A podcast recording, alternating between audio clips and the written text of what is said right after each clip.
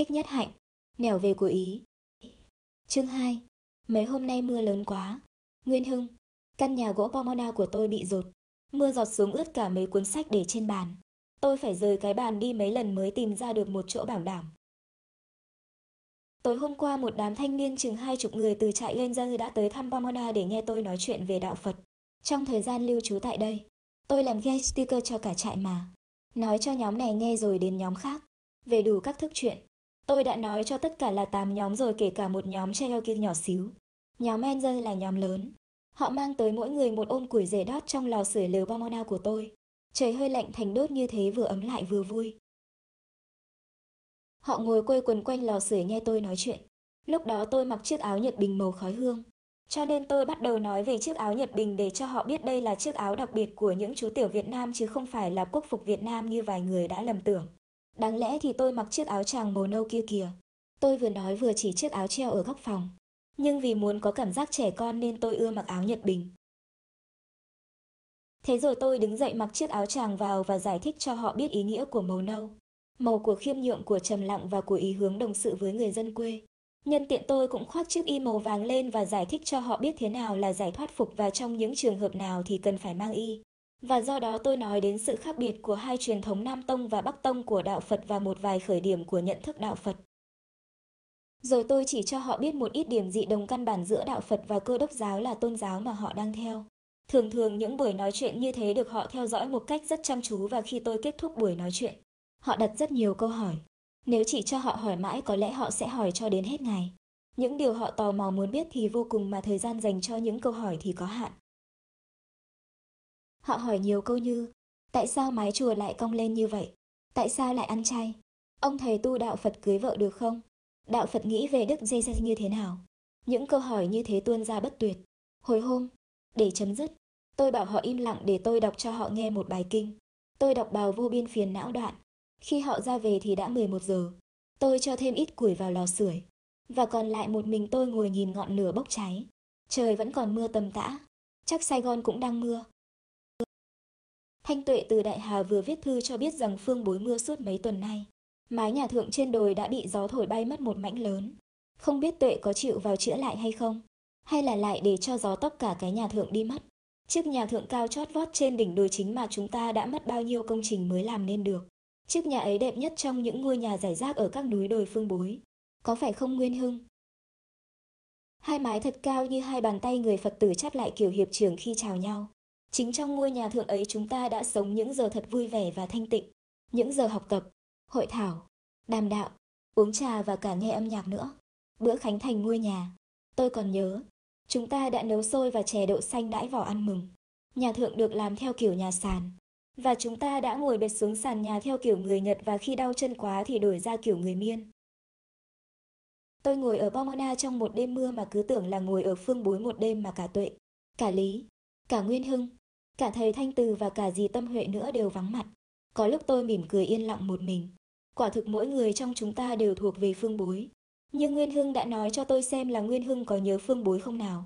Để tôi nói tiếp về câu chuyện 25 mẫu 9.525 thước vuông đất rừng ở làng Du Đăng Lô cho Nguyên Hưng nghe.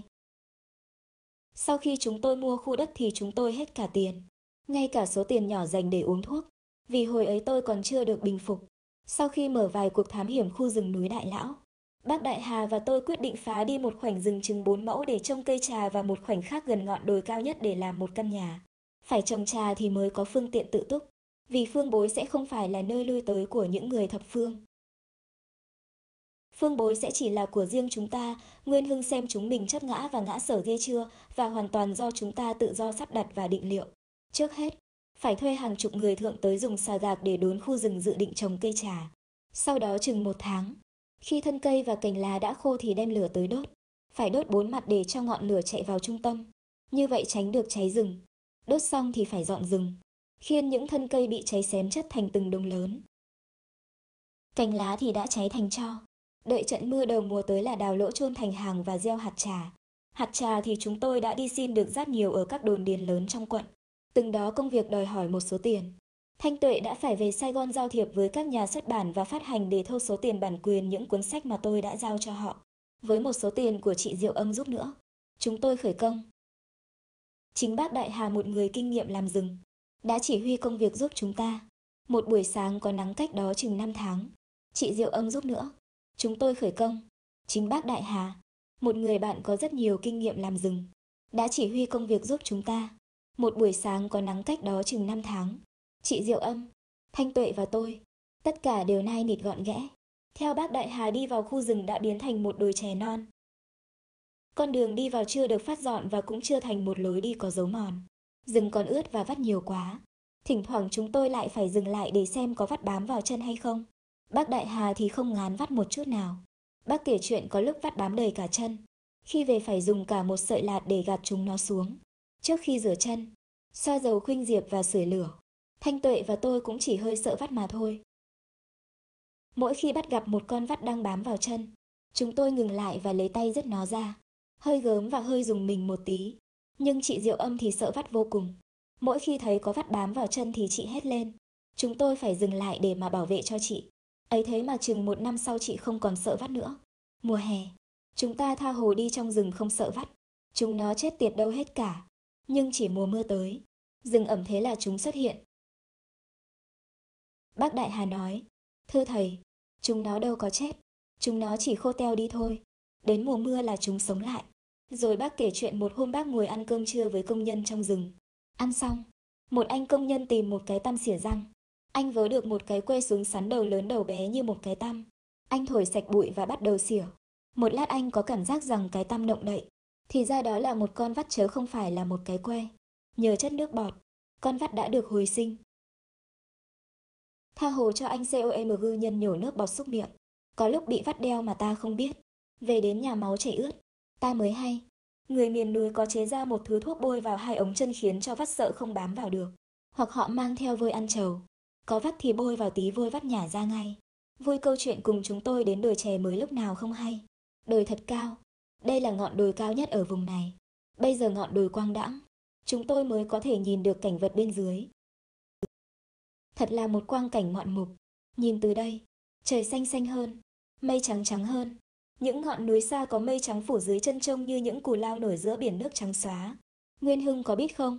Suốt hai năm trời ở phương bối mà buổi sáng nào đứng từ đồi thượng ta cũng thấy phương bôi đẹp.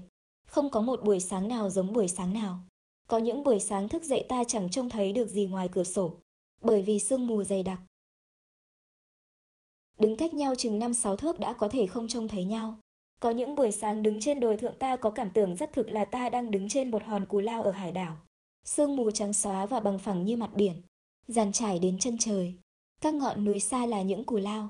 Mãi cho đến gần 10 giờ sáng sương mới tan và cảnh tượng mới lại phô bày chân tướng. Mà thực ra ta khó nói được thế nào là chân tướng của cảnh tượng nữa. Mỗi ngày mỗi khác, mỗi giờ mỗi khác. Phương bối là một dòng tiếp nối của những cảnh tượng thần diệu. Đó, Nguyên Hưng có nhớ một buổi sáng nọ khi chim hót vang rừng chúng ta đi từ thiền thất lên đến đỉnh đồi thượng không? Đứng trên đồi ta trông thấy một cặp nai tơ đùa chơi trong nắng sớm. Giữa những hàng trà, những con nai tơ vàng mình có lốm đốm những hàng sao trắng. Chúng ta đã đứng im bất động một lúc lâu, sợ chúng chạy mất. Nắng mai đùa giỡn với những con nai con trên đồi trà. Một lát sau, hai con nai đuổi nhau về phía cửa rừng phía nam và lẩn mất vào rừng. Chúng ta chỉ còn biết nhìn nhau. Khu đồi hồi đó tuy đã được trông trà nhưng còn hoang vu lắm nguyên hưng. Chúng tôi đi giữa những cây trà mới lên. Các gốc cây đang còn lại nhiều. Nhưng theo lời bác Đại Hà chúng sẽ mục nát sau đó một vài năm. Không cần phải đào gốc. Vấn đề là đừng cho chúng mọc lộc mới. Mà thực ra số lớn các gốc đã bị đốt cháy không thể nào còn đâm lộc được nữa. Để có chỗ làm nhà và làm vườn. Nguyên Hưng ơi!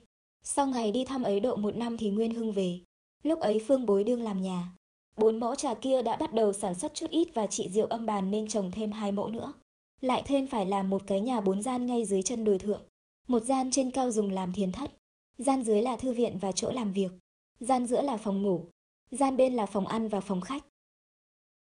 Khách ở đây là gia đình Đại Hà, là chị Diệu Âm, là Như Thông, Như Ngọc, Như Khoa, Thanh Giới và ít người bạn tri kỷ khác. Kỳ dư ai mà chịu lặn lội lên tới phương bối. Vừa xa, vừa cao, vừa vắt, vừa nguy hiểm. Nguyên Hưng, hồi đó chúng tôi lúng túng rất nhiều về vấn đề tiền bạc. Tôi phải bán thêm một bản thảo nữa và kêu gọi sự giúp đỡ của các bạn quen. Ngoài chị Diệu Âm, những người giúp cho chúng ta nhiều nhất là Như Thông, Như Khoa và gia đình Đại Hà. Trong thời gian làm nhà các bác thợ phải đi lên đi về rất vất vả. Chiếc xe vận tải, bánh xe có giàng xích để leo núi khỏi trượt, phải lận đận làm mới chở được gỗ và nguyên liệu làm nhà đến dưới chân đồi thượng. Bó quanh theo con đường núi đã lở lói và hư hỏng rất nhiều. Con đường này xa bằng ba con đường rừng đi tắt, mà từ chỗ rẽ của con đường tới chân đồi thượng, bác Đại Hà đã phải đốt rừng làm một con đường dài trên 400 thước. Chính tôi đã cắm mộc làm thầy địa. Nguyên Hưng này, có lẽ tôi là một ông thầy địa vụng cho nên giờ này chúng ta không được an trú trong phương bối mà mỗi người phải lanh đanh một ngả. Tôi phải chừa làm nghề thầy địa đi mới được. Có phải không? Hồi đó tuệ, Hưng, tôi và chị Diệu Âm hay rủ Như Khoa và bọn trẻ con gia đình Đại Hà vào chân đồi thượng cắm trại. Luôn tiện xem các ông thợ làm nhà. Tội nghiệp chị Diệu Âm.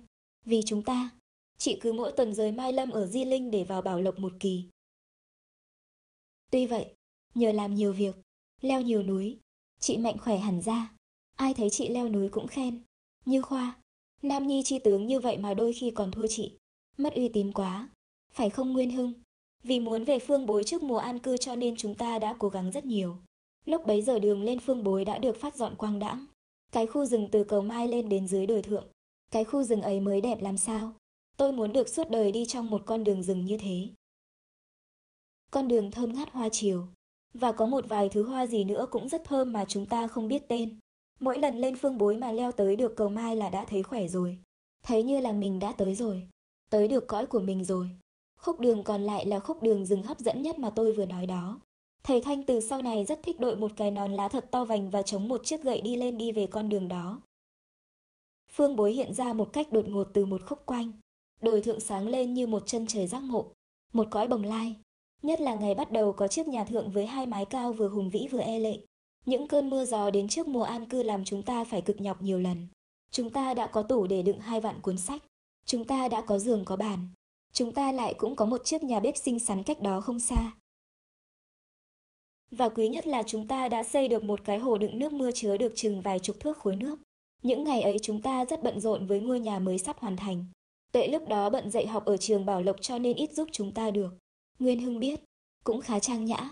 Có một bữa cùng với Nguyên Hưng đứng ở lan can nhìn xuống khu rừng phía trái mà ta thường gọi rừng tham thiền tôi thấy một dải mây răng ngang từ cửa rừng sang đến gần chân đồi thượng. Giải mây giống như một giải lụa, bề rộng chừng độ hai thước. Thật là kỳ thú.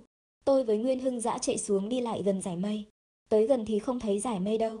Chúng ta thất vọng, bởi vì chúng ta muốn đứng sát một bên giải mây.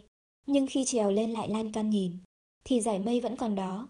Tuy đã biến hình và loãng dần ra, rừng Tham Thiền có lẽ là khu rừng đẹp nhất. Khu này có nhiều thông và nhiều cây cao, to, rất hùng vĩ. Khu rừng có vẻ bí mật, Chúng ta đã định thuê chặt đốn tất cả những cây nhỏ và gai góc trong rừng và làm những con đường nhỏ ngang dọc trong ấy. Chúng ta cũng định làm những chỗ ngồi tham thiền và chiêm nghiệm. Cứ từ lâu, chừng năm bảy hôm một, Nguyên Hưng và tôi lại đi vào rừng tham thiền để hái hoa đem về đơm trong một cái giỏ mây cúng Phật. Hoa có rất nhiều thứ, nhưng kỳ nào ta cũng hái hoa chiều và hoa trang. Chỉ còn có ba hôm nữa là đến mùa an cư. Nguyên Hưng và tôi đã định về phương bối đúng ngày an cư. Như Ngọc và Như Thông hứa là ngày ấy sẽ từ Sài Gòn lên chơi để Khánh thành phương bối luôn thể, trời mưa như chú nước. Mưa rồi lại tạnh, tạnh rồi lại mưa. Như Khoa dã mượn giúp cho Tuệ và Hưng một chiếc xe jeep để chở hai vạn cuốn sách vào phương bối. Sách đựng trong những chiếc bao tải lớn. Chiếc jeep leo núi một cách mệt nhọc trèo lên trượt xuống.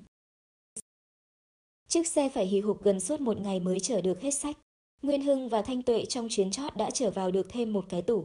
Cái tủ trắng rất xinh của Như Thông gửi tặng cho Phương Bối. Tôi còn nhớ trong chuyến ấy, nửa đường các cậu gặp mưa. Cả hai người, Nguyên Hưng cũng giống như Thanh Tuệ, đều ướt như chuột lột. Thấy mà thương quá. Lúc ấy tôi đang bận bịu xếp sách vào các ngăn tủ.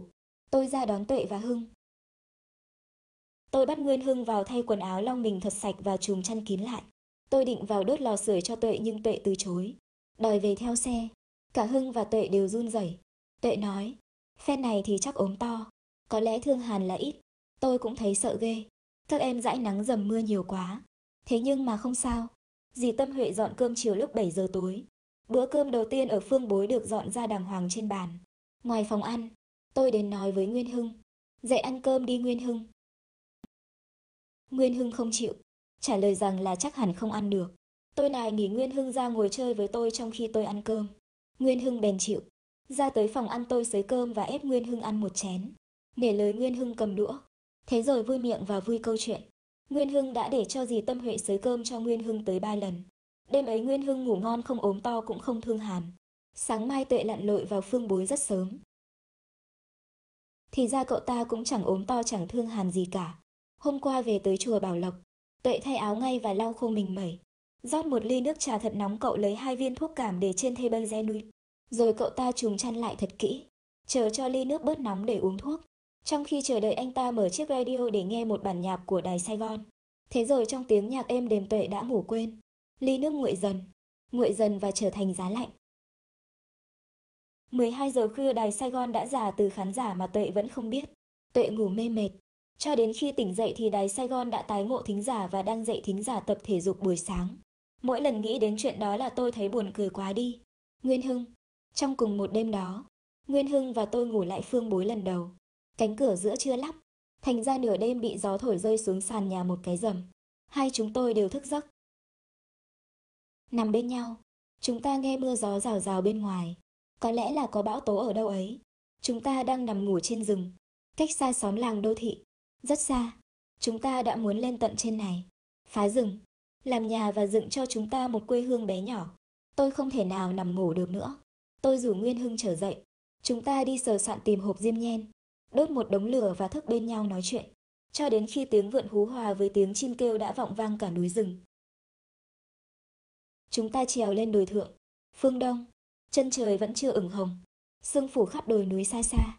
Phương bối đã trở thành một cái gì có thực, có thực một cách hư ảo. Các bạn ở xa chưa ai hay biết rằng ẩn mình trên núi Đại Lão. Phương bối đã xòe những cánh đồi hoang vu và êm dịu như một chiếc nôi lớn, một chiếc nôi lót bằng bông đá.